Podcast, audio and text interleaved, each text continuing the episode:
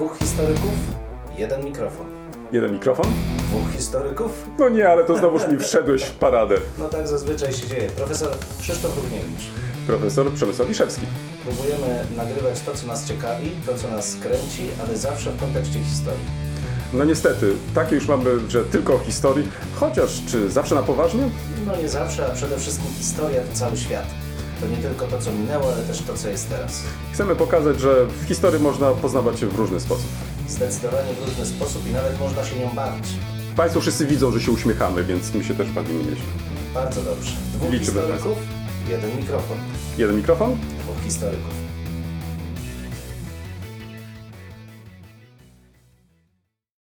Ostatnio mieliśmy kłopoty z mikrofonem kolegi. Tak, kolega się postarał. Ale Ja już wiem. Nie, ale to znaczy ty się postarałeś, bo ja mój y, mikrofon zawsze miałem dobrze włączony. Teraz się tłumacz, proszę bardzo, przed O. słuchaczami. A co? Będę się tłumaczył. Tak, No a co ty myślałeś? Mogę się tłumaczyć. Pewnie. E, proszę Państwa, rzeczywiście w- mieliśmy problem z moim mikrofonem ostatnio. Okazało się, że i tutaj się można uśmiać. Miałem podłączoną złą końcówkę. Końcówkę z ramienia, który, na którym jest e, mikrofon zamontowany, a nie bezpośrednio wychodzącą z miksera. No i stąd zły dźwięk był.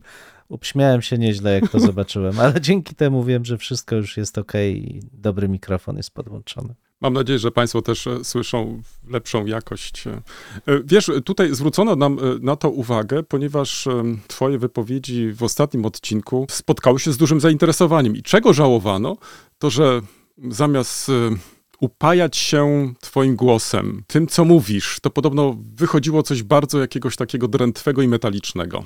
Ja szczerze mówiąc, słuchaj, e, kiedy opracowywałem, kiedy edytowałem ten odcinek, no starałem się go trochę podkręcić, e, ale, ale nie miałem ostatecznie takiego wrażenia, że było aż tak źle. No, Było metalicznie, to, to, to no ale od tego mamy naszych słuchaczy i słuchaczki, prawda, którzy zwracają na to nam uwagę. absolutnie. Są the best i Em, dziękujemy im. Tak, e, dziękujemy. Kolego, czy byłeś dzisiaj w księgarni? Dzisiaj nie, bo dzisiaj byłem w innym fascynującym miejscu. Otóż byłem w zoo i cieszyłem się wspaniałym wiosennym Byłeś słońcem. w zoo. Mhm. Ach. E, Moja żona, jak wiesz, Małgosia od czasu do czasu dogląda i pomaga uchodźcom z Ukrainy. Mhm. I była świadkiem takiej sceny, kiedy dwóch młodych ludzi, a właściwie dwoje, przyszło z plecakami. Mhm. Wszyscy byli zaskoczeni z plecakami, tak weszli dziarsko i krzyknęli, że właśnie wracają z księgarni. Albo wyszli z księgarni. E, Jakie było zaskoczenie wszystkich, kiedy zaczęli rozpakowywać e, oba plecaki. I co się okazało, że mieli zapakowany makaron od e, stóp do głów praktycznie. Więc to były te książki, które przynieśli i podzielili się nimi. Stąd to moje pytanie, czy byłeś w księgarni? Żeby kupić makaron. Nie, nie, nie byłem. Nie byłem. Jak Widzisz, no, wi- widać z tego, że także i w tych takich ciężkich czasach można czasami dzielić się em, takimi, no, miłymi w końcu sytuacjami. Em, Absolutnie. czyli tak, mikrofon mamy odhaczony, a księgarnię mamy odhaczoną. e, Byłeś w zoo. I co w tym zoo oglądałeś? Wiesz co, przede wszystkim i to jest e, trochę mm, nawiązanie do twojej e, uwagi. Przede wszystkim pierwszy raz widziałem tak wieloetniczny zestaw odwiedzających zoo. Oczywiście brzmiał język Aha. ukraiński, brzmiał język rosyjski też bardzo, e, bardzo często.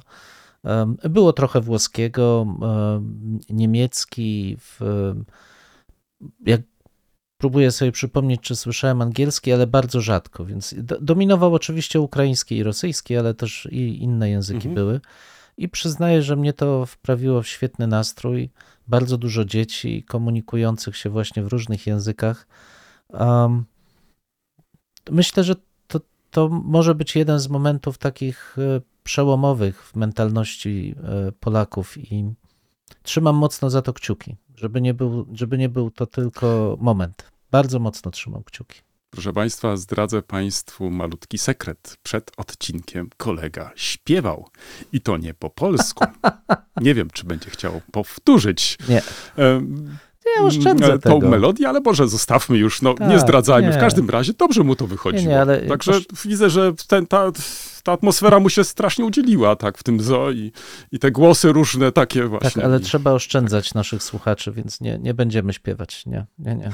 Oszczędzajmy ich. Wiesz co, ja tak sobie cały czas przypominam, e, ale chyba mimo, że od czasu do czasu nawiązujemy do takich czy innych e, utworów muzycznych, to chyba dotąd ani razu nie zaśpiewaliśmy. No, to trzeba to naprawić, ale to musimy jakąś taką piosenkę z dobrego repertuaru wybrać.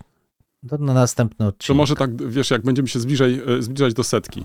Bardzo dobrze, znaczy Wtedy już wszystko nam e, wolno będzie chyba, nie? Nie. To znaczy mieliśmy już osiemdziesiątkę, będziemy mieli teraz setkę, więc myślę, że będzie można nam chyba na coś więcej sobie pozwolić. proszę bardzo. Poczekaj, teraz y, który guzik mam nacisnąć? Chyba ten. O. O. Nowinki i starowinki, kolego. Co też Ja y, zaczynam, czy ty? ciekawego chcesz powiedzieć ewentualnie? No, jak chcesz, Dobrze. możesz zacząć. No, mogę, mogę, bo skoro mnie wywołałeś, to mogę. Trochę nawiążę do książki, którą też będę dzisiaj powtarzał, a trochę do Twoich zainteresowań. Gdybyś tak mógł powiedzieć, ekspansja języka niemieckiego, czy zasięg języka nie- niemieckiego, na czym najbardziej ucierpiał? Mm, ale coś bliżej, Nie, wiesz, bo, bo od bliżej. razu jak y, pytasz mnie, jak No. pytasz mnie o zasięg języka niemieckiego, to przypomniały No. mi się czasy przed II wojną światową i działanie Brockhausa, który to Mhm. po podpisaniu paktu ani agresji polsko-niemieckiego wysłał mm, subskrybentom tej słynnej encyklopedii nową mapę z prośbą, żeby wymienili. Stara mapa pokazywała jedną czerwoną taką plamę y, Mhm. w, na wschodzie, gdzie tym samym udowadniano, że zasięg języka niemieckiego jest m, ogólnie, ogólny, nieduży i tak dalej, i tak dalej. Natomiast ta nowa mapa, którą mieli e, wymienić, mm, pokazywała tylko takie małe wysepki e, na wschodzie e, w kolorze czerwonym. Także to była całkowita zmiana e, właściwie polityki e, w tym zakresie. Więc nie wiem, do czego kolega pije. Blisko, blisko powiedziałbym, ale e, rzeczywiście, jeżeli spojrzeć na zasięg języka niemieckiego czy rozwój tego zasięgu, no to przede wszystkim oczywiście e, średniowiecze i to już od XI wieku, kiedy wraz ze zmianami politycznymi Mhm. na wschód od tego e, zasadniczego kośćca państwa niemieckiego rozpoczyna się ekspansja polityczna, obejmuje Połabie, ale wraz z nim także ekspansja językowa. Potem oczywiście wieki, no mniej więcej schyłek XII, XIII do XIV, kiedy gwałtownie rozwija się ekspansja zarówno ze strony mieszczan, jak i osadników wiejskich, a wraz z nią przenoszone są nowe słowa, nowe dialekty, czy te dialekty też niemieckie z różnych regionów zaczynają się zlewać na tych nowych ziemiach i tworzą się nowe, lokalne dialekty języka niemieckiego. To oczywiście też okres e, ekspansji zakonu krzyżackiego, XIV-XV wiek, e, który obejmuje całe Prusy, sięga jeszcze dalej, e, stara się objąć też północne pobrzeża Bałtyku. Ale co ciekawe, to także okres nowożytny, XVII wiek, XVI, XVII wiek, kiedy ten język się bardzo mocno rozprzestrzenia. Okres kolonialny, wiek XIX, wiadomo, w początek XX, pierwsze kolonie w Afryce, a potem w dominacja, a przynajmniej bardzo silna pozycja języka niemieckiego w nauce w XX wieku. No właśnie, i całe to imperium, bo w zasadzie porównując językoznawcy za, zasięgi języka, stwierdzają, że w tym okresie no, mniej więcej od początku XX wieku do mniej więcej e, 42-3 roku, no może nawet 39, tu już nie rozstrzygnę tego. Język niemiecki był, e, miał najszerszy zasięg. Nie wiem, czy był najczęściej używany, ale geograficznie miał najszerszy zasięg w Europie. E, No bo obejmował oczywiście nie tylko państwo niemieckie, mm, ale także całkiem spore obszary e, Węgier, e, Rumunii czy w krajach bałkańskich, a poprzez tą swoją specyfikę mm, języka specjalistycznego, naukowego mm, sięgał bardzo głęboko w kręgi elit e, całej Europy czy, czy wręcz Stanów Zjednoczonych, Kanady, Australii. No i to wszystko się kończy w zasadzie w, wraz z wybuchem II wojny światowej i potem z jej zakończeniem. Nie tylko dlatego zresztą, że mm, doszło do e, zmian granic, no bo wiadomo, granice bardzo mocno się przesunęły, użytkownicy języka niemieckiego zostali wygnani z terenów mm, sudeckich w Czechach, w Polsce, ze Śląska, z Pomorza, z Prus. Usunięto ich także w dużej mierze z Rumunii i z, z Węgier. Ale to tylko jedna strona tej e, katastrofy. Drugą stroną jest e, także zniszczenie dialektów, które powiązane są z językiem niemieckim, e, na przykład jidysz. Um, To nie tylko Holokaust, ale też fakt, że e, brzmiał on zbyt, e, w sposób zbyt nawiązujący w uszach e, samych użytkowników do języka niemieckiego i spora część diaspory żydowskiej, tej, która ocalała z Holokaustu, nie chciała go przekazywać dzieciom. W rezultacie jego użytkowników dzisiaj jest też e, no, nie, bardzo niewielu w gruncie rzeczy. Podobnie zresztą, w, podobnie zresztą działo się z innymi lokalnymi dialektami. One po prostu zanikły. Będąc w Rumunii, właśnie na terenie zamieszkałem przez setki lat przez e, mniejszość e, niemiecką. Ona w większości wyjechała jeszcze za rządów e, Czałczesku, który, przepraszam, bo to bardzo brzydko brzmi, ale uczynił sobie z transylwańskich Rumunów, towa, Rumunu- Rumunów towar eksportowy. Po prostu wykup... Niemcy zachodnie wykupywały tych, którzy mogli, e, którzy chcieli wyjechać e, z Rumunii. W rezultacie zdecydowana większość z nich opuściła e, Transylwanię jeszcze przed końcem ery Czałczesku, m, a kiedy upadła so- komunistyczno-socjalistyczna Rumunia, pozostała część wyemigrowała z Rumunii. I na dobrą sprawę oni rozpłynęli się w społeczności niemieckiej. Na miejscu w Transylwanii zostały dosłownie pojedyncze osoby. E, I ten specyficzny dialekt, e, który jest zupełnie inny niż e, język dzisiejszy, literacki Hochdeutsch, bardzo mocno nawiązujący do tej średniowiecznej wersji języka niemieckiego ze względu na taką inkluzję tych Niemców transylwańskich w społeczności rumuńskiej. On praktycznie ginie. No i ciekawostka o tyle, że choć mogłoby się wydawać, że ekspansja militarna, polityczna powinna sprzyjać rozprzestrzenianiu się języków, to okazuje się, że nie do końca. W przypadku Niemiec, kultury niemieckiej, mamy do czynienia z zupełnie odwrotną sytuacją. Ekspansja, ta polityka ekspansywna doprowadziła do gwałtownej redukcji znaczenia e, języka niemieckiego na terenie e, Europy. Być może to się odwróci teraz, bo rzeczywiście Niemcy stają się najsilniejszym krajem kulturalnie, politycznie, ale wcale nie jestem przekonany, jednak pamięć, przeszłość ma, odgrywa tu ogromną rolę i dominacja języka angielskiego w chwili obecnej chyba jest jednak niezagrożona. I to taka moja ciekawostka. No, także za bardzo się nie pomyliłem, ale tu kolegę i chyba Państwa też zaskoczę. Nie wiem do końca, czy potwierdzę to, co kolega przed chwilą powiedział. Nie wiem, czy wiesz, ale na początku lat y, 90. byłem w Niemczech jako stypendysta i mieszkałem y, w takim bardzo międzynarodowym towarzystwie. Niemcy to było coś oczywistego, ale byli też Austriacy, byli Finowie, Szwedzi, ale byli też i Rumuni, czy też Rumunki. Zwłaszcza Rumunki pięknie śpiewały. I śpiewały po niemiecku, zwłaszcza kiedy siadaliśmy wieczorem, kiedy już e, właściwie żegnaliśmy prawie, że dzień, to była to zawsze okazja, żeby napić się jeszcze piwa, żeby przy tym piwie pośpiewać.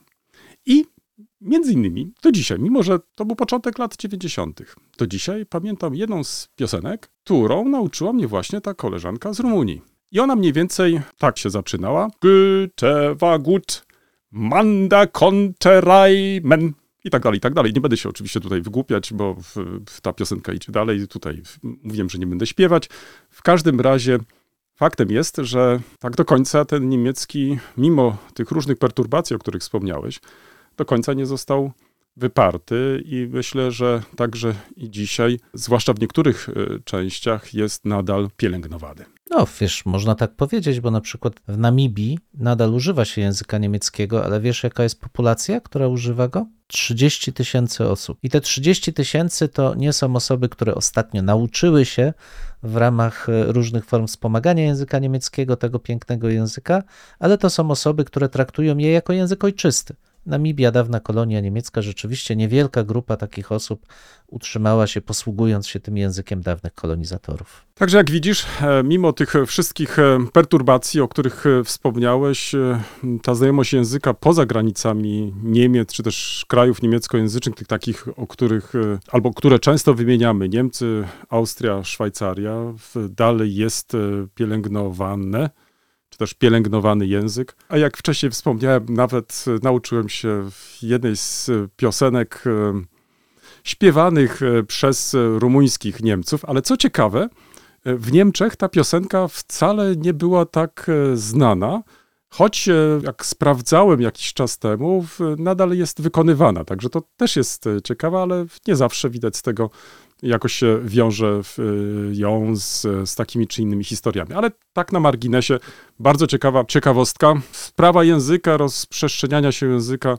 Zwróć uwagę, że przecież wielokrotnie też wspomniałeś wcześniej o roli, znaczeniu polityki w rozprzestrzenianiu się języka. Mnie się wydaje, że tutaj chyba jeden z takich argumentów, który można wymienić, to nie tylko II wojna światowa, ale też ten podział świata na dwa bloki, to też w jakiś sposób e, pewnie wpływało na ograniczenie e, znaczenia języka niemieckiego w tym takim można powiedzieć, obiegu komunikacyjnym. No na pewno, ale wiesz co, ale... tylko, tylko, dodam jedną rzecz, że na to, jak bardzo wojna wpływa na wyparcie języka, właśnie nie na przejęcie, a wyparcie, Pewnie to jest oczywiste, że wojna przegrana, ale właśnie ekspansywna, taka, która budzi negatywne emocje. Ja rozmawiałem z moimi e, kolegami, koleżankami z Ukrainy, którzy w większości już są, no koleżanki głównie, koledzy nie, tutaj u nas w Polsce.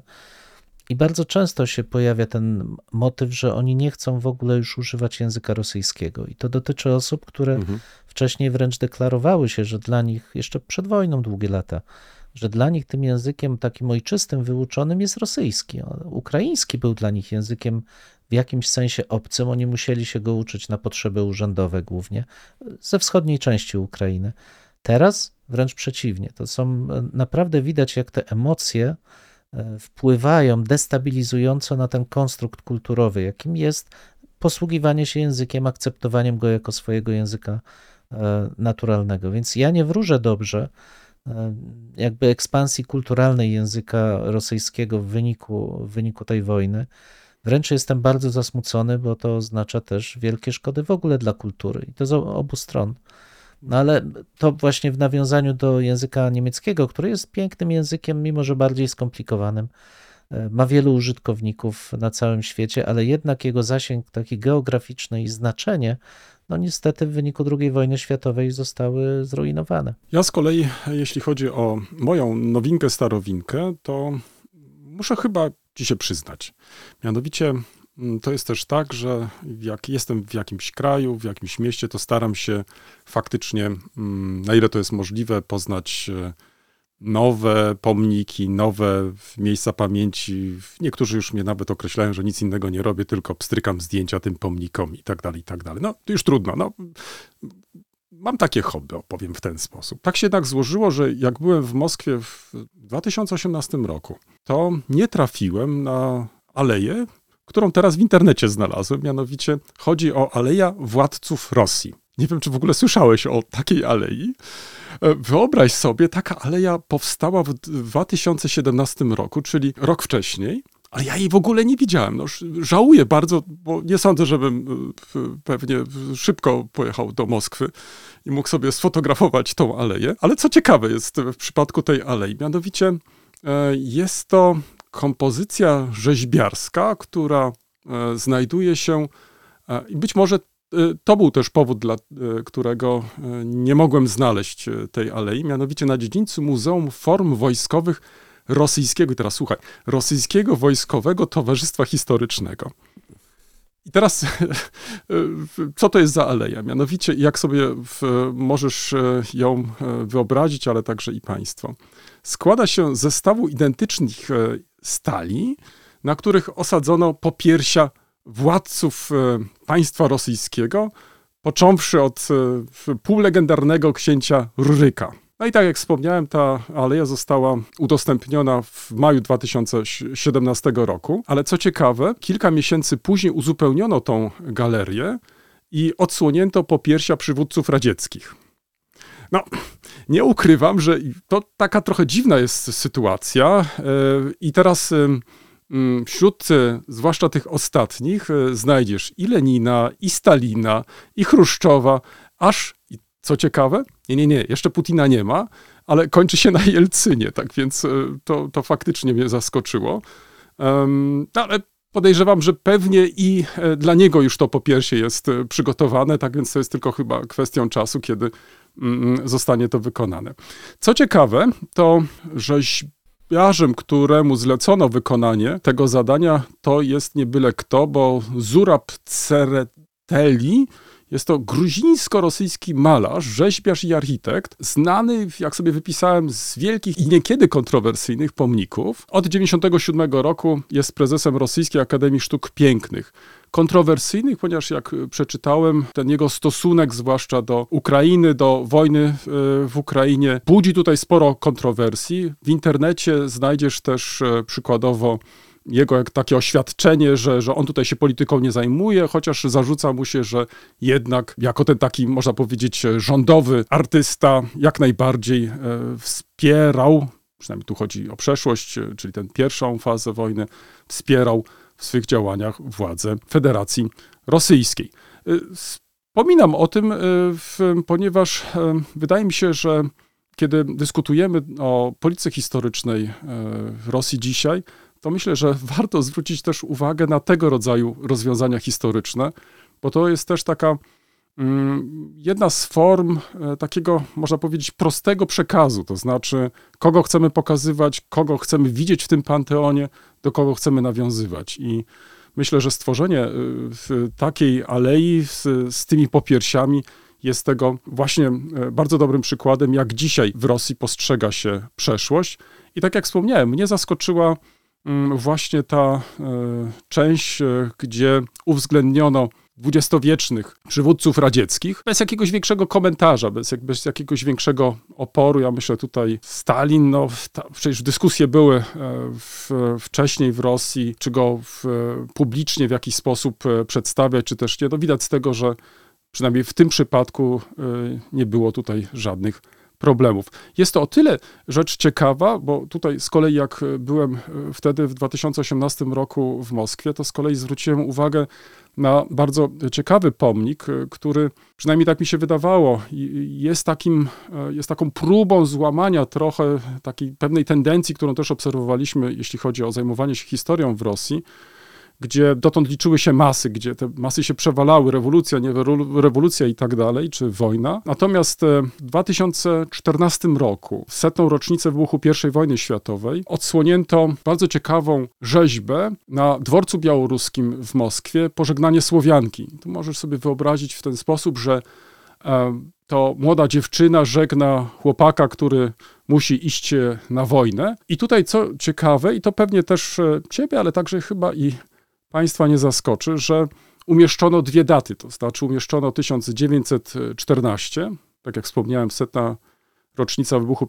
I wojny światowej, ale co ciekawe, także rok 1941, czyli jako początek wojny tak zwanej ojczyźnianej, czyli tym samym przeskoczono ten okres 39 po raz kolejny, zresztą do tej sprawy powrócę jeszcze, a rozpoczęto od roku 41, czyli tak jak chciano i chce się nadal postrzegać II wojnę światową, czyli nie rok 39 odgrywał tutaj znaczącą rolę, tylko właśnie rok 41.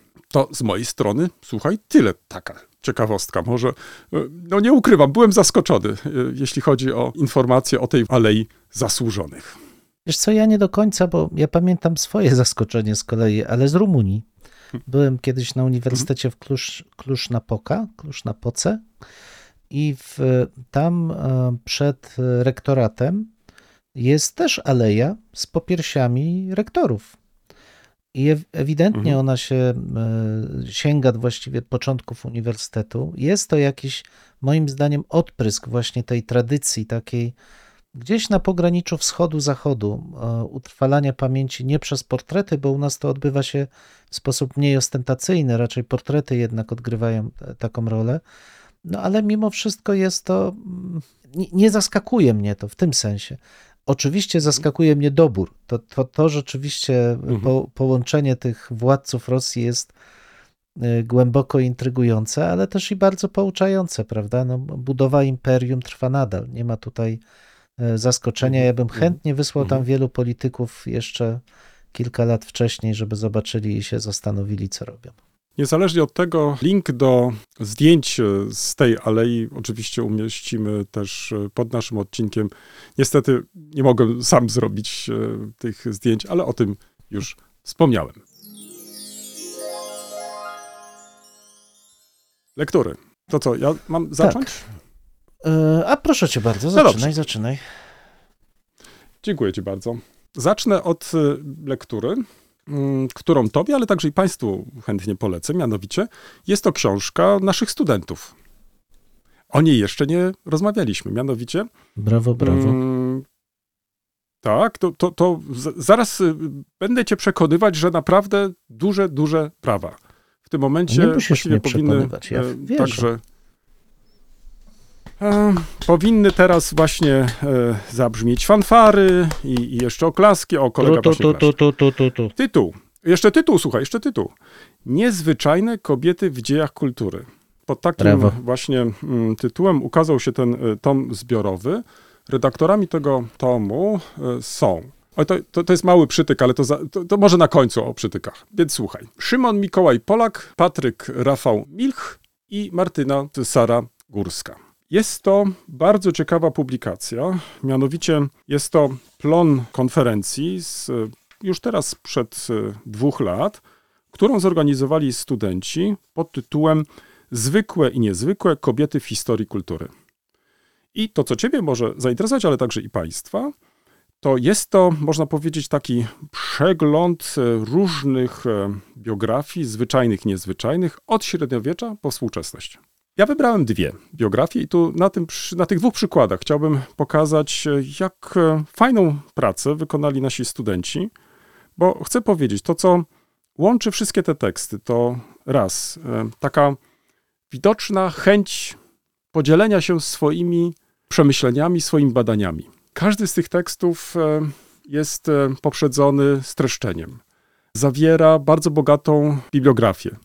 I to, na co chcę zwrócić uwagę, jest to bibliografia wielojęzyczna. Także tutaj jeszcze raz gratuluję. Naprawdę w, trzeba przyznać, że autorzy tutaj bardzo się postarali i faktycznie niektórzy nawet sięgali po źródła archiwalne i tutaj też masz je wykazane, ale większość korzystała z opracowań, ale także opracowań wielojęzycznych. Tak jak wspomniałem, na dwie, na dwa artykuły chciałbym e, zwrócić e, uwagę. Mianowicie mm, na artykuł pani Martyny e, Górskiej i Karoliny Frydel. Pani Górska napisała e, bardzo ciekawy tekst o Katarzynie Luther, a z kolei pani Frydel o Jacqueline Kennedy. Mógłbyś zapytać i państwo, skąd ten wybór? Właściwie można powiedzieć, e, między jedną postacią a drugą no, dzielą stulecia. Ale wydaje mi się, że jest jedna cecha wspólna. To były faktycznie nieprzeciętne kobiety. Ponadto każda z nich stała się pewnym wzorem do naśladowania. W przypadku Katarzyny Luther, tutaj przede wszystkim autorka skoncentrowała się na tym już okresie po zawarciu związku małżeńskiego z e, Marcinem Lutrem i opisała to, w jaki sposób e, mm, Katarzyna e, Luther zarządzała w, w całym domem. Coś, co byśmy dzisiaj nazwali, coś, co ładnie się nazywa, protestancką plebanią. To znaczy, faktycznie e, ten dom tętnił życiem, ale wymagał też od e, Katarzyny e, Luther ogromnej pracy i robiła to naprawdę świetnie, zarządzając, administrując, wychowując dzieci, ale też organizując, i teraz słuchaj, warunki dla pracy męża. Taka, żeby on spokojnie mógł pracować, żeby on też mógł w jakiś sposób przyjmować gości i tak dalej, i tak dalej. Podobnie dzieje się w przypadku Jacqueline Kennedy. Mało, jak się okazuje, e, dotąd poświęcono uwagi jej jako pierwszej damie. Nie sprawdzałem tego, ale autorka twierdzi, że mm, w latach e, 60. czy do lat 60. e, w, w Konstytucji Stanów Zjednoczonych e, nie było ustalone, czym tak naprawdę pierwsza dama ma się zajmować. Jacqueline Kennedy postanowiła mm, zrobić sporo na rzecz kultury. Zabrała się od mm, zmodernizowania y, w Białego Domu. Dalej y, zleciła nie tylko szeroko zakrojone prace w tym zakresie, ale też e, dbała o historię tego zabytku. No i jako pierwsza zleciła przygotowania przewodnika po e, właśnie Białym Domu. Ponadto zakładała, czy też e, współpracowała z różnymi towarzystwami historycznymi, co też nas szczególnie powinno interesować, bo dbała faktycznie nie tylko o historię miejsca, ale też starała się popularyzować historię tego miejsca. Interesowała się też sztuką. I wyobraź sobie, Udało jej się dzięki współpracy z ministrem kultury Francji, Malraux, ściągnąć do Stanów Zjednoczonych po raz pierwszy i po raz ostatni chyba Monalizę. Po raz pierwszy Mona Lisa była eksponowana w muzeach amerykańskich. Odwiedziły Monalizę wtedy miliony Amerykanów, co było ogromnym, ogromnym sukcesem ale to właśnie dzięki tym staraniom żony prezydenta Stanów Zjednoczonych. Tak więc, tak jak w przypadku Katarzyny Luther stała się i prowadzonej przez e, nią domu, plebanii, nazwijmy to tak bardzo ogólnie, stała się wzorem dla pozostałych plebanii. Dzisiaj, jeżeli mówisz o pfaraj czy pfarhaus, to są to wszystko pojęcia, takie, które mają ogromne znaczenie, ogromną siłę i za tym się kryją po prostu konkretne treści. Tak w przypadku Jacqueline Kennedy była wzorem dla innych pierwszych dam, jak mogą się angażować na rzecz społeczeństwa. Czy to właśnie wspierając kulturę, czy też e, angażując się w różne przedsięwzięcia społeczne itd., tak itd. Tak Te dwa teksty czyta się świetnie, wspaniale, to znaczy są bardzo dobrze napisane. E, I stąd wydaje mi się, że jeszcze raz chcę pogratulować e, studentom bardzo ładnego tomu, bardzo ciekawego. Pozwolę sobie jednak na mały przytyk. Jeszcze raz przypomnę tytuł. Niezwyczajne kobiety w dziejach kultury. Koledze pokazuje okładkę. Tak wygląda okładka. I to, co mnie przeszkadza, to kolejność. Drodzy panowie, nie wiem jak to się stało, że jesteście na pierwszym miejscu, a pani Górska wylądowała na ostatnie miejsce. Moim zdaniem to pani Górska powinna być pierwsza, natomiast w następnej kolejności powinniście panowie wystąpić Polak i Pilch. Alfabetycznie, ale już niezależnie od tego, czy alfabetycznie, czy nie alfabetycznie, to przynajmniej Wydaje mi się nadal w naszej kulturze kobieta powinna być pierwsza. Przesadzam? Może nie mam racji? Jak sądzisz? Nie, nie, myślę, że absolutnie masz rację, bo pomijając już ten wątek kulturowy, bo ktoś mógłby ci zarzucić seksizm, o. jakiś neofeministyczny ruch mógłby cię oskarżyć o to, ale do mnie przemawia absolutnie kwestia alfabetyczna, bo nawet jeśli by wynikało to ze stopnia zaangażowania w pracę redakcyjne, bo to też może się mhm, zdarzyć, mhm, mhm. to w tradycji takiej naszej wymienia się po, po prostu współuczestnik ze pomocą zaznaczając, że to ta pierwsza osoba ma największe zasługi, a te pozostałe mają mniejsze, aczkolwiek również znaczące i przyczyniły się do powstania tego tomu. Więc wiele jest różnych takich zachowań, które można by tu zastosować, a takie, o którym ten, no to troszkę może z roztargnienia, powiedzmy, młodych ludzi, którzy przygotowali fajną książkę, a błędy każdy popełnia, mój Boże, to, to absolutnie jest nie do uniknięcia. A a propos Jacqueline Kennedy, ja tylko podpowiem, że był bardzo ciekawy film dokumentalny dotyczący e, sposobu, w jaki ona zmieniła właśnie kulturę mhm. Mm, w Białym Domie, to znaczy jaki był jej wpływ na transfer kultury europejskiej i jak bardzo różniła się od pani Nixon na przykład i od poprzedniczek swoich, jak ogromną rolę odegrała i niestety jak często podlegała krytyce w trakcie urzędowania, właśnie ze względu na to, że uważano, że zajmuje się rzeczami błahymi i wydaje ogromne pieniądze na coś, co można by wydać na dużo lepsze cele. No to tak komentarz. I to wszystko z mojej strony. To tak, jeszcze z mojej strony to przypomnę tylko tytuł Niezwyczajne kobiety w dziejach kultury pod redakcją panów e, Polaka i Pilcha i pani Górskiej. Polecam link do książki pod e, naszą audycją. Druga książka. O tej może trochę, może krócej. Mianowicie to, co chciałbym ci polecić, to właściwie teraz, wydaje mi się, książka ta zyskała jeszcze na aktualności.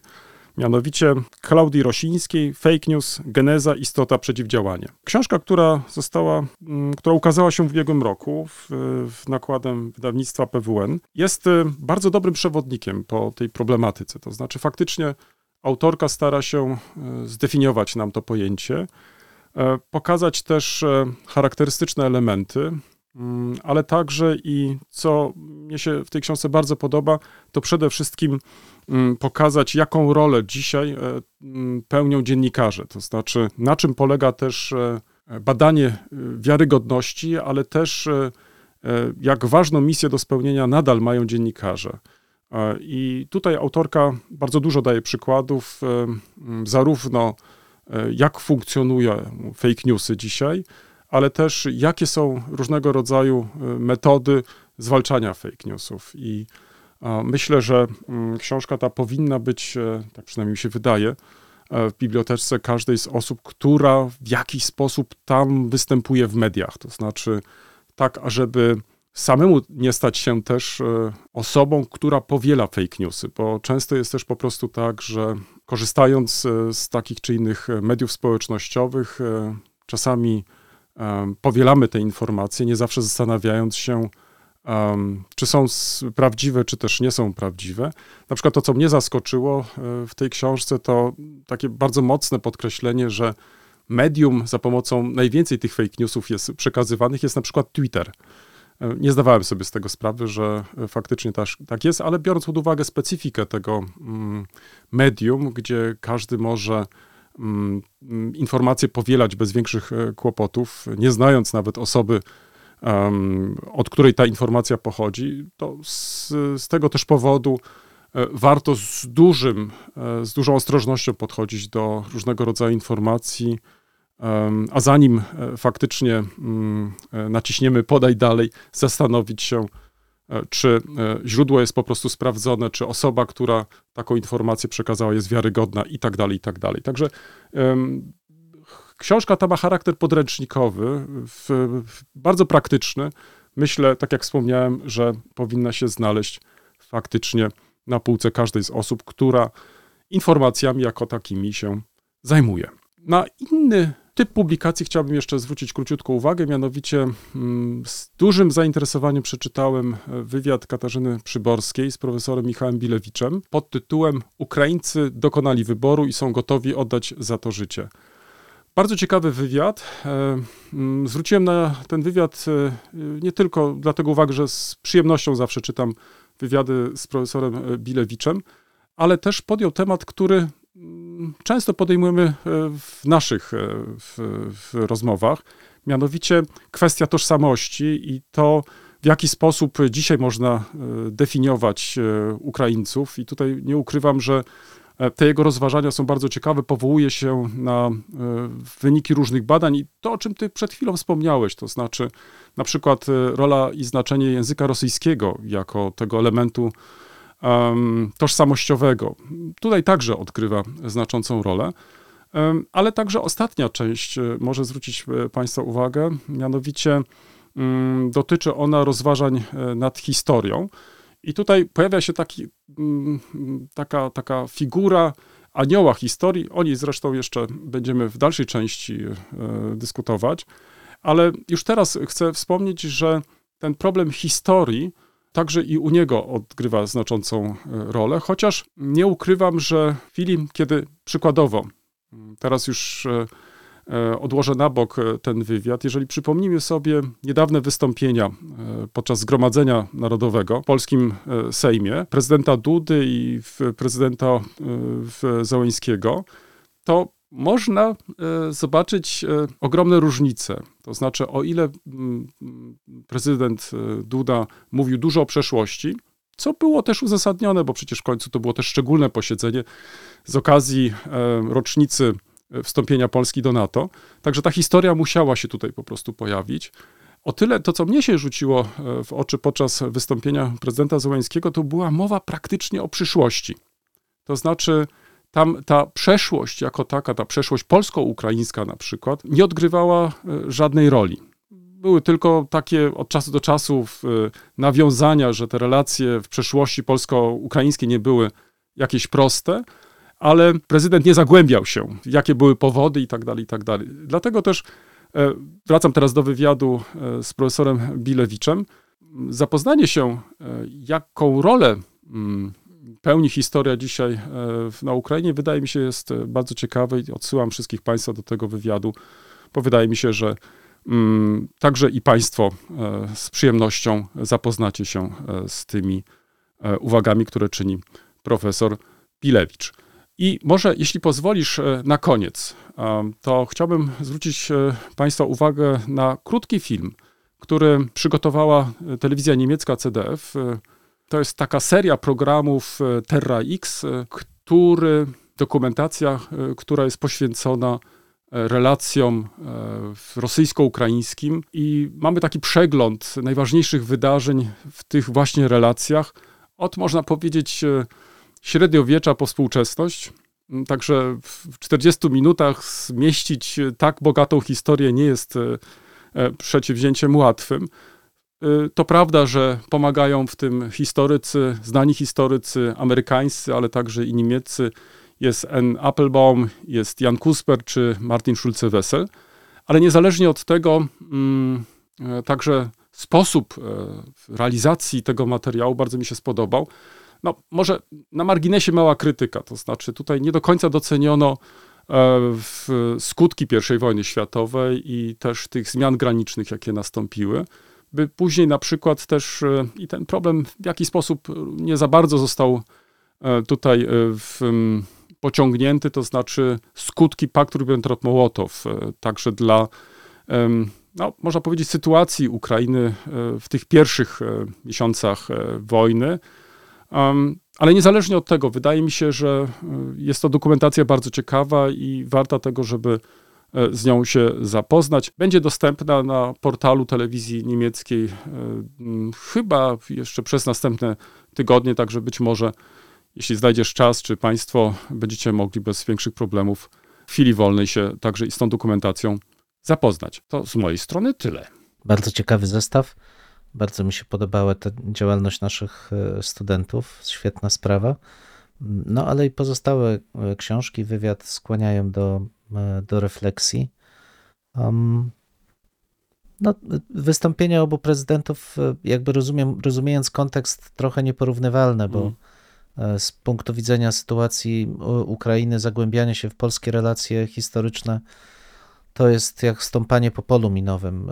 Można, w zasadzie nie ma możliwości, żeby kogoś nie obrazić, a w, w tej sytuacji, w której jest prezydent Zełenski, przecież zależy mu na jedności i na bardzo konkretnym wsparciu i ko, ko, kooperacji z Polską, więc jakby nie dziwię mu się temu. Ja nie wierzę w, w te opowieści o głębokiej przemianie naszego prezydenta, który no, bardzo się cieszę, że wymienił w, nie tylko tych, których do tej pory wymieniano jako e, współtwórców sukcesu Polski po 1989 roku. Trzymam kciuki, żeby to nie była tylko jedna jaskółka. Zobaczymy, co się wydarzy. Mam swoje wątpliwości, bo jednak konstrukty polityczno-kulturowe to szerszy problem niż do, doraźna gra polityczna, ale zobaczymy. A ja dzisiaj o czymś innym, O, o gadce. O, tu koledze Aha. pokażę. Gadka. o kolorowa Książka, na okładka. którą już y, długi, długi okres czasu polowałem. Tak, kolorowa, tak, proszę. O. Tu takie języczki masz. Możesz sobie A zobaczyć. jest podtytuł jeszcze, to przeczytaj jeszcze podtytuł. Trochę taka, e, powiedziałbym, A, warholowska podtytuł jest jeszcze ta przeczytaj. okładka. No A, tak, przepraszam. to do tego No ja a to ty z taką niecierpliwością po trochę, bo, bo ob- obejrzałem tą popędzaj, obrazki i, i widzę jakimś małym No takim właśnie. drukiem jeszcze podtytuł. Gaston Doré, e, autor w, wcześniej już e, pracy Babel o językach w kulturze. Tym razem proponuje gadkę, czyli w 60 języków dookoła Europy. Przełożyła Anna Sak, wydawnictwo Charakter w zeszłym roku, Kraków 21. Dl- Dlaczego mówię, że już długi czas na nią się zasadzałem? Bo rzeczywiście tematyka jest fascynująca. 60 języków europejskich. Nie wiem, czy, czy w ogóle zdawaliśmy sobie sprawę, że może tyle być języków europejskich, poruszając się w tej dość zamkniętej e, naszej ku- kulturowej siatce, e, siatce pojęć.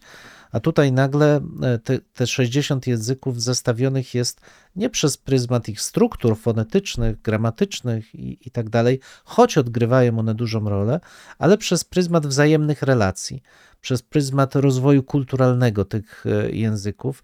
Każdy z nich ma swój mały rozdział, który jest podporządkowany jakiemuś zagadnieniu, e, bardzo różnym zagadnieniom, które wynikają z jego historii, ale też z jego umocowania w teraźniejszości. Jest też język polski, są odniesienia do języka polskiego w ciekawostkach, bo są też ciekawostki. E, Ba bardzo polecam, bo są rzeczywiście bardzo mm, interesujące. Nie wiem, czy Państwo wiedzą, skąd się wzięła na przykład nazwa whisky w języku polskim. Można by powiedzieć, że to jest oczywiste z angielskiego, a nic bardziej mylnego. Jest to słowo wywodzące się z języka gaelickiego, bowiem w języku gaelickim, proszę Państwa, e, już tu tam czytam, gaelickie whiskebeda, woda życia, która przekształciła się właśnie w whisky. Notabene woda życia na określenie alkoholu, żywa woda, to jest dość popularne z, łaci, z łaciny się wywodzące określenie, a tutaj proszę, mamy Zaraz przeniesienie przypomnimy, z, ze szkockiego. akwawita, tak? Absolutnie fascynujące. Tak, tak, Akwawita. tak, akwawita. Absolutnie e, fascynująca podróż. Oczywiście to nie jest podręcznik, to nie jest e, wyczerpujący przegląd tych relacji językowych, ale gorąco polecam wszystkim tym, którzy uważają Europę za monokulturową czy podporządkowaną jakiejś hegemonii jednego, jednej kultury czy jednego narodu. Absolutnie tak nie jest. Widać, jak bardzo kolorowa, jak bardzo różnorodna, jak, jak bardzo zapętlona z drugiej strony o siebie jest Europa właśnie w językach. E, Notabene, jeżeli ktoś e, szuka odpowiedzi na znaczenie, właśnie tak sobie przejrzałem na znaczenie, oznaczenie języka e, niemieckiego dla, dla Polski. Wiesz, ile jest zapożyczeń w języku polskim z języka Do, niemieckiego? tego nie wiem, ale to pewnie ty mi powiesz. Ile? Powiem ci, 3000. Trzy tysiące. 3000. Mhm, mhm. 3000 ponad. I na przykład, i to chyba będzie jednak załamujące dla zwolenników e, czysto polskiej kultury, jednym z takich zapożyczeń jest słowo bigos. Nie, nie, nie, to nieprawda. Bigos, proszę Państwa, jest zapożyczeniem. Bigos? Tak. I ciupas. Ciupas. Ciupas też jest zapożyczeniem z języka niemieckiego. Mhm. Ciupasem coś zrobić. No, o małpie czy rydwanie nie, e, nie powiem, e, bo, bo są dość, e, może, chociaż małpa nawet nie wiem, czy jest af. No nie wiem. Ale to No. kolegę w takim razie zapytam, jak on taki specjalista jest tutaj, proszę bardzo, O. tych języków, a zwłaszcza języka niemieckiego, to gdzie byś sprawdził, e, gdzie byś sprawdził, e, czy jakieś słowo jest zapożyczone, czy też nie? Albo jak funkcjo- czy funkcjonuje w innym języku? A może tak, no, no, no, no. E, W, w słowniku oczywiście bym sprawdził. A, a, Daleko nie musisz szukać, słuchaj, każde dziecko No. czyta te baśnie.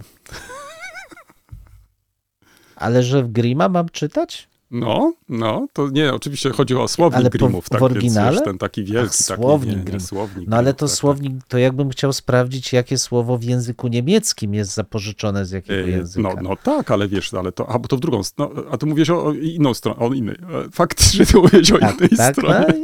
no, I kolega zdradził swoje korzenie kulturowe. No po prostu agent wpływu.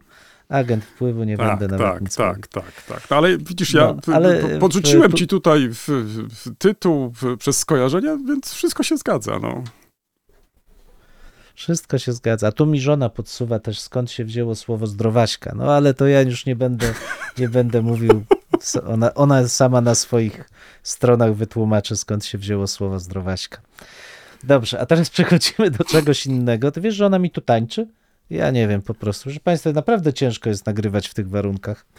No dobrze, ale to ja wiesz, ty, przyna- ale ty, przy, ty przynajmniej masz jakieś wsparcie, a ja co tutaj widzisz, no. No, wsparcie duchowe mam i nie tylko. Dobrze, proszę Państwa, a druga książka, o tutaj też koledze pokażę, pomarańczowa, o, O, o pomarańczowa. Niestety nie potrafię powiedzieć, czy poprawnie wymówię e, nazwisko autora. no. Anton, to proste, ale potem jest gorzej. Saifulaju. Saifulaju. Mhm. Nie wiem, tak. Znaczy, na, naprawdę jestem w głębokiej rozterce, czy dobrze przeczytałem, Ale, ale. musisz trochę, poczekaj, ale tytuł jest jaki? To to, A tytuł to zaraz. A ty, o, ja ci pokazuję nazwisko autora, a ty A. o tytule. no dobrze. Dobrze. Postkolonialne historiografie. Kasus jednego średniowiecza. Autor, a to tak trochę mi się zdarzyło, bo pan Dorę to oczywiście znamienity y, językoznawca. Ale książka jest po polsku. A książka jest po polsku, a pan Anton Saifulaju Laju Jest e, adiunktem w Studium Europy Wschodniej Uniwersytetu Warszawskiego. Studiował na Białoruskim Uniwersytecie Państwowym i Uniwersytecie e, Warszawskim. Bardzo ciekawa książka, e, ponieważ stara się przedstawić zupełnie u nas nieznaną chyba kulturową tradycję historiografii e, białoruskiej.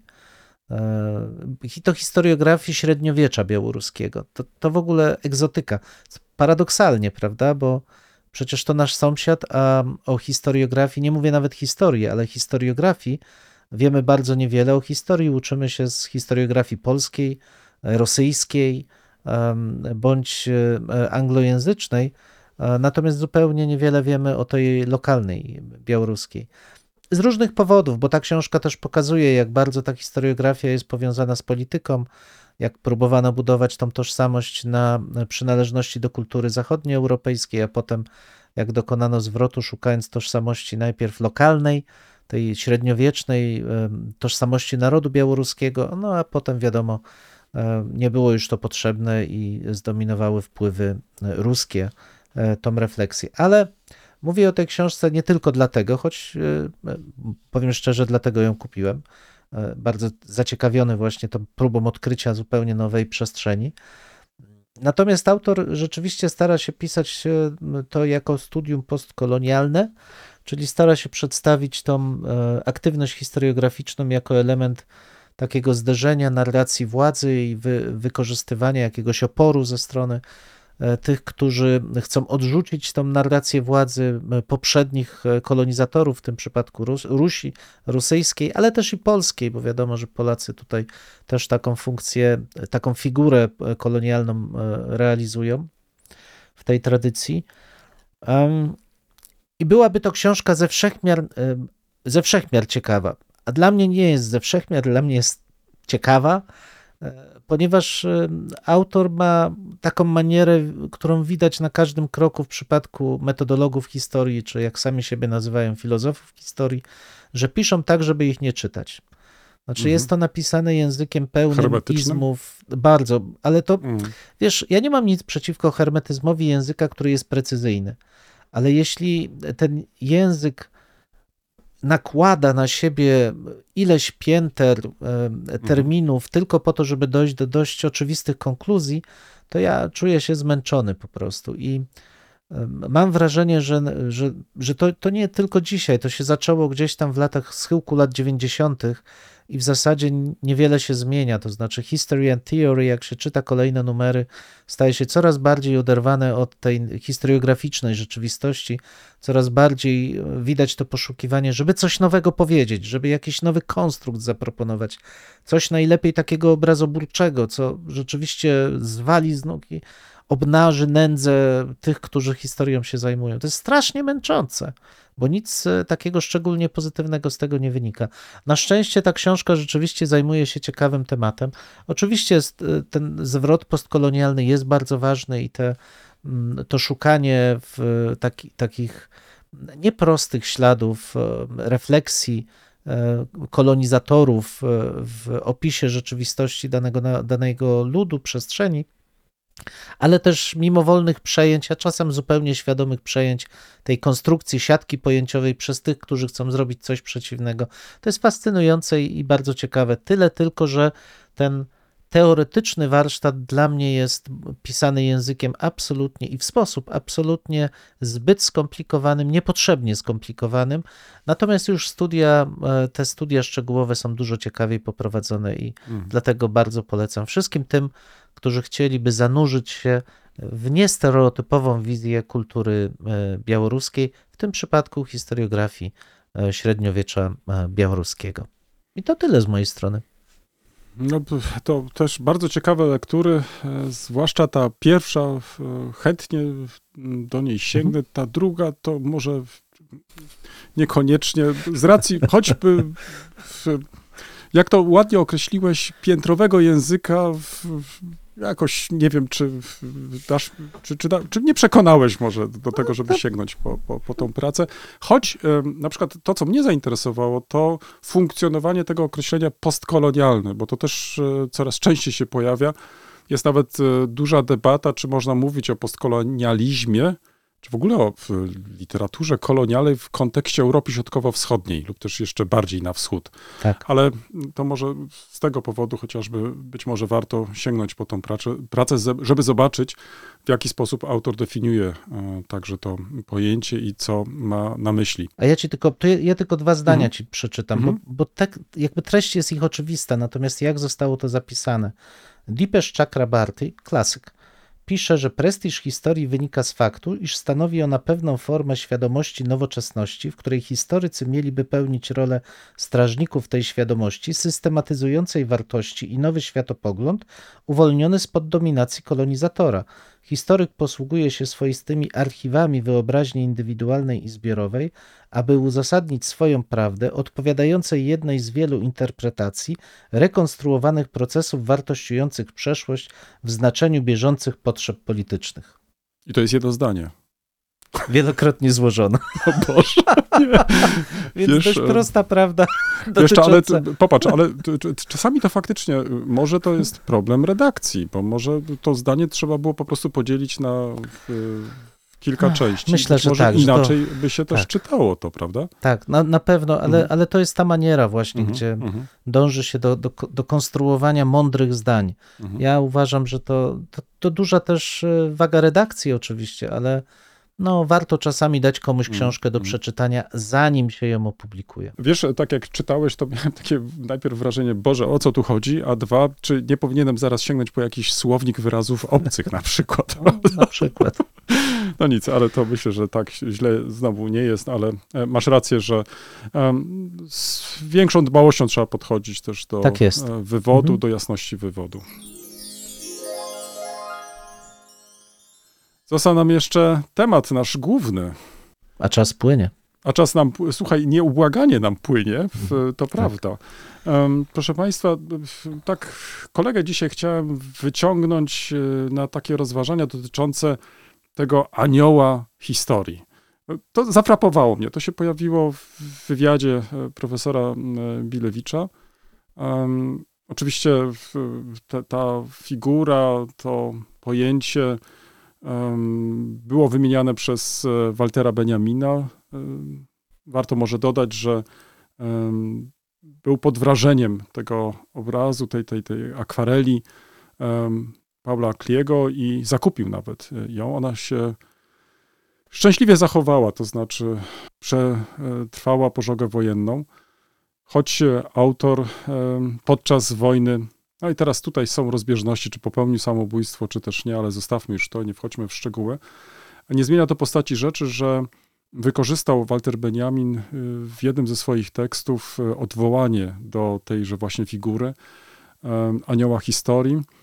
Nie wiem, czy Państwo wszyscy przed oczyma y, macie ten y, obraz. Y, Chodzi tutaj o takie szczególne spojrzenie na anioła, który ma rozpostarte skrzydła, y, w, otwarte oczy, ale nie spogląda w kierunku lotu, tylko w przeciwnym. I jest bardzo ciekawa interpretacja samego e, Waltera Baniamina. Jeśli pozwolisz, to, to przytoczę może króciutko e, tą interpretację, e, lub też to, jak interpretował Walter Benjamin e, w ten obraz, bo myślę, że to będzie równocześnie ciekawy wstęp do, do naszych rozważań. Mianowicie e, w słynnym tekście o pojęciu historii Walter Benjamin pisał – Kle namalował obraz zatytułowany Angelus Novus. Przedstawia anioła, który wygląda jak gdyby chciał się oddalić od czegoś, w co się uporczywie wpatruje. Oczy szeroko otwarte, usta otwarta, skrzydła rozpo, rozpięte. Tak musi wyglądać anioł historii. Zwrócił oblicze ku przeszłości, gdzie nam się ukazuje łańcuch zdarzeń. On widzi jedną wieczną katastrofę, która nieustannie pierzynką ruiny na ruinach e, e, ciska mu pod stopy. Chciałby zatrzymać się, zgodzić umarłych i złączyć to, co rozbite, ale od raju wieje wicher, który napiera na skrzydła i jest tak silny, że anioł nie może ich złożyć. To wicher pędzi niepowstrzymanie w przeszłość, do której zwrócony plecami, podczas gdy przed nim rośnie stos ruin. Tym wichrem jest to, co nazywam postępem. Koniec cytatu. Zaczerpnąłem to z tomu tekstów e, Waltera Benjamina, e, wydanego przed wielu laty przez e, profesora Huberta Orłowskiego w ramach serii Poznańska Biblioteka Niemiecka. Ja tylko zwrócę uwagę, bo tam mówiłeś, że wicher wieje w przeszłość. Ten wicher w przyszłość wieje. Przyszłość, o przepraszam, to w takim razie Mhm. e, coś musiałem źle tutaj e, wynotować. Może ten cytat e, zamieścimy też w opisie do naszego e, odcinka, także każdy będzie mógł sobie Mhm. jeszcze ewentualnie tą już poprawioną wersję e, przeczytać. Mm, To, co mnie zaskoczyło e, w tych właśnie wypowiedziach, e, gdzie i odwołaniach do tego obrazu, to mm, czy nie za bardzo tkwimy cały czas w przeszłości. To znaczy, czy w jakiś sposób, em, mm, myśląc o przyszłości, za często do tej przeszłości po prostu nie sięgamy, nie tkwimy. Oczywiście mm, tego nie dotyczy tylko ten tekst wymieniony przeze mnie e, Waltera Benjamina, bo on zajmuje się także innymi kwestiami. Między innymi to tylko może na marginesie warto dodać, zresztą polecam Państwu ten e, tekst, e, jeżeli nie czytaliście, to żebyście się z nim zapoznali gdzie on zwraca uwagę mm, na to, że należy też uwzględniać te tematy, które dotąd e, nie cieszyły się jakimś zainteresowaniem historyków, e, rozszerzając cały czas e, to spektrum tematów, którymi historycy się zajmują. To jak najbardziej odpowiada tym naszym dzisiejszym zainteresowaniom, to znaczy, gdzie zwracamy uwagę na historię na przykład marginesu, gdzie niedawno rozmawialiśmy też na przykład o historii ludowej i tak dalej, i tak dalej. Więc z mojego punktu widzenia ten tekst Waltera Benjamina, na, napisany w 1940 roku, jest nadal inspirujący i myślę, że może wywołać dyskusję. Ale em, pytanie, które e, myślę, że można byłoby e, już teraz zadać, e, czy my potrafimy w ogóle myśleć bez historii? To znaczy, czy ta historia jest dla nas, można powiedzieć, obciążeniem, czy też wyzwoleniem? Bo, bo, bo trudno mi jest też w tym kontekście to też wszystko poukładać. Nie bez powodu wspomniałem o tych dwóch wystąpieniach naszych prezydentów, to myślę prezydenta polskiego i ukraińskiego. Wspomniałeś, zwróciłeś słusznie uwagę na okoliczności e, obu wystąpień, ale to, co się rzuca w oczy, to jednak cały czas e, to odwoływanie się do historii. I ta historia, zwłaszcza w tych dniach, e, cały czas nam się przewija. Ona cały czas nam powraca.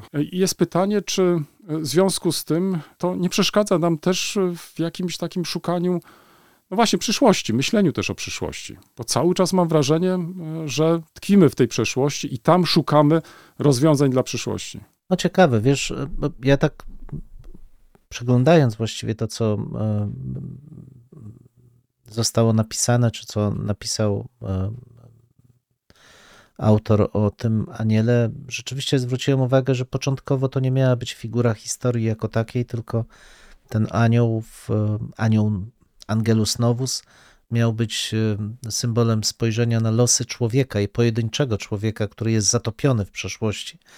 A temu miała towarzyszyć też Angela Nowa, czyli e, żeński odpowiednik tego anioła, który miał go pociągać do tej e, przyszłości, ale w sposób taki bliżej nieoznaczony, w, w zasadzie zachęcając go do spojrzenia w tą przeszłość, ale raczej powodując, że on będzie czuł tą chęć, ale nie będzie mógł jej uchwycić. To jest też bardzo specyficzne podejście do konkretu historii, a z drugiej strony nieokreśloności, e, niejednoznaczności e, przyszłości. No, na jego spojrzenie też na pewno wpływała jego tożsamość, e, kultura żydowska. On bardzo mocno podkreślał, że w zasadzie kultura żydowska nie zna historii, natomiast zna wspomnienie. Wspominanie i to, co jest dla niej charakterystyczne, to właśnie ten konflikt trochę między historią a wspominaniem, który w kulturze żydowskiej jednak ma e, bardzo silne znaczenie. Ale jakby wychodząc od tego do tego Twojego pytania, e, hmm, jaka jest rola historii, gdzie jest ta granica, waga historii w spojrzeniu w przyszłość, wiesz, ja, ja mam z tym duży problem, bo kultura polska bardzo często deklaruje zwrócenie do historii, ale doskonale wiemy, że to jest e, raczej poszukiwanie argumentu dla teraźniejszości. Absolutnie nie dla przyszłości. I to jest chyba coś, co nas gnębi. To znaczy, że nasi politycy, ja nie, nie chcę tu mówić o jakiejś opcji, to po Mhm. prostu tak ogólnie, e, bardzo chętnie żyją w teraźniejszości takiej bardzo krótkiej i chętnie sięgają po wybiórcze elementy takiego kursu podstawowej historii ze szkoły podstawowej, e, który wykorzystują potem do uzasadniania teraźniejszości. Natomiast przyszłość, e, ja nie wiem, czy w tej chwili e, można by powiedzieć, że dla polityka przyszłość jest dłuższa niż dwa tygodnie. Może trzy, a może miesiąc. To, to bardzo przygnębiające dla mnie, bo ja uważam, że historia jest świetną nauką, która pozwala śledzić długie procesy, i w tych długich procesach jest niezmiernie pouczająca, bo pokazuje, co czeka nas nie w ciągu dwóch, trzech tygodni, ale co czeka nas w perspektywie kilku lat. I studiowanie historii naprawdę głębokie pozwala, że wiele rzeczy przewidzieć, na wiele rzeczy przygotować społeczeństwo, na wiele rzeczy uczulić nas, zanim jeszcze staną się te rzeczy zagrożeniem, bo rzeczywiście, tak jak Benjamin pisał, faktycznie dla wielu historia to przede wszystkim przestroga, ale pozwalają też wskazać drogi, na których społeczeństwo może się harmonijnie rozwijać. Wiesz, ja y, zajmując się wieloetnicznością od, już od wielu lat, po, starałem się pokazać, że wieloetniczność może, może być błogosławieństwem i nie musi kończyć się konfliktem. Przeciwnie, społeczeństwa wieloetniczne mogą stworzyć bardzo spójne, współpracujące ze sobą grupy. I patrzę teraz na to, co dzieje się na Ukrainie, i zobacz, co jest największym zaskoczeniem dla wielu komentatorów, że wschód Ukrainy nie odłamał się od zachodu. Nikt już głośno nie mówi o tym, że oj, jak przyjdą Rosjanie, to od razu powstanie Noworosja, bo wschód Ukrainy od razu odłączy się od Którzy będą zachodu, który się boi. e, Tak obrazowo kwiatami. Tak. Tak jest. Ale przecież taka była narracja z każdej strony. Tymczasem widać, jak bardzo te procesy tożsamościowe, polityczne, na, na podstawie tej wspólnoty geograficzno-politycznej, ale też tożsamości, godności, przezwyciężyły te kulturowo-etniczne, które rzeczywiście na Ukrainie były i dalej są obecne. Rzeczywiście bardzo wielu Ukraińców ze wschodniej części utożsamiało się z kulturą rosyjską, ale oni nie witają kwiatami wojsk rosyjskich, które przychodzą niszczyć ich kraj. I to jest też istotne, że wspólnota polityczna przezwycięża tutaj wspólnotę etniczną. Kapitalna rzecz, ale kurczę, o tym się z historii można było dowiedzieć naprawdę od bardzo dawna. Więc jeśli pytasz mnie o znaczenie tej historii i ten symbol, ja bym powiedział, że, że to jest, je, że jest jeszcze gorzej. To znaczy, e, większość i polityków, ale też w związku z tym i większość e, odbiorców ich komunikatów nie widzi historii, natomiast widzi naprawdę wycięte fragmenty tej historii dostosowane do bardzo bieżącej polityki.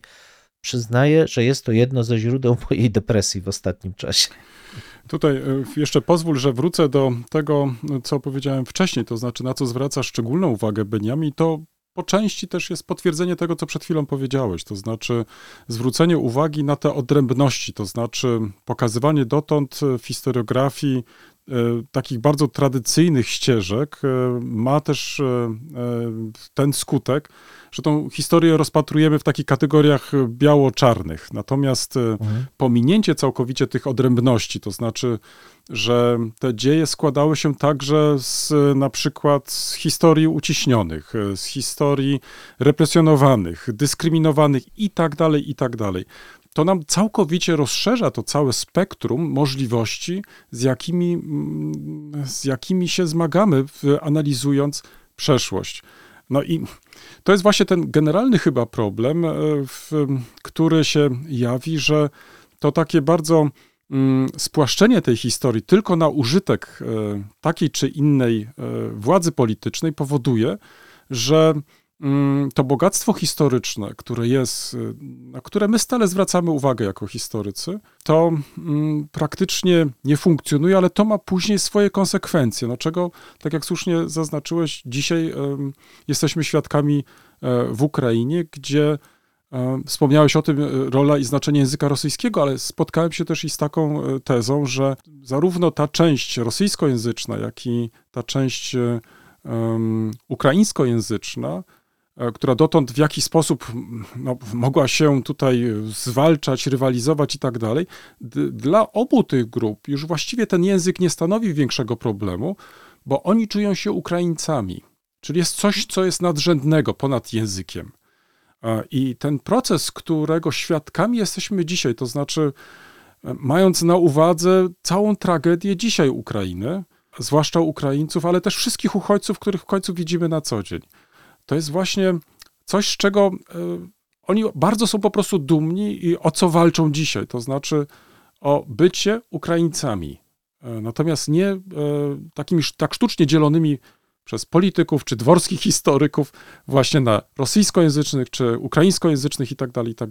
Mi się wydaje, że to jest bardzo ciekawy proces, którego jesteśmy świadkami, a jednocześnie tak jak z tym aniołem historii jest, może nie, płci męskiej, nie żeńskiej, że może to w, ten zwrot w naszym kierunku jest też takim sygnałem, że powinniśmy się zastanowić. To znaczy, czy aby ten zwrot do przeszłości jest e, czymś koniecznym, czymś, e, mm, no, w, em, jakby to może określić, e, z czymś, e, e, czymś, co jest e, niezbędnym. E, Może w ten sposób.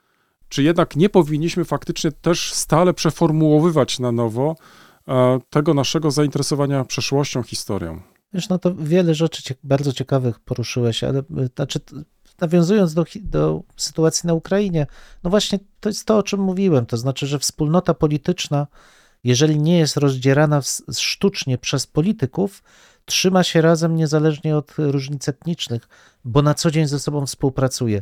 Naprawdę, i to widać z tych studiów, które prowadziliśmy w obrębie całej Europy, że musi wypłynąć silny zewnętrzny impuls polityczny, żeby tych ludzi, którzy ze sobą współpracują, rozedrzeć. Oni mają wobec siebie uprzedzenia, bo się różnią od siebie kulturowo, ale nie zwalczają się, bo współpracują. I trzeba naprawdę silnego impulsu ze strony polityków, żeby rozedrzeć tą wspólnotę polityczną. W tym miejscu stawiamy kropkę lub też jak to woli, kropkę nad i. No, mamy nadzieję, że to nie jest koniec, że to jest początek Waszych dyskusji. Mam nadzieję, że Was zaciekawiliśmy. Prosimy o komentowanie naszych em, zmagań z historią. Poniżej zdjęcia jest wystarczająco dużo miejsca. I pamiętajcie, nie regulujcie odbiorników. Mamy naprawdę tak już minę. E, tak, chociaż być może czasami e, może trzeba ściszyć. No może czasami ten nasz rekord by się przydało wyciąć nawet. Dwóch historyków, Jeden mikrofon, jeden mikrofon. dwóch historyków. Dziękujemy. Dziękuję.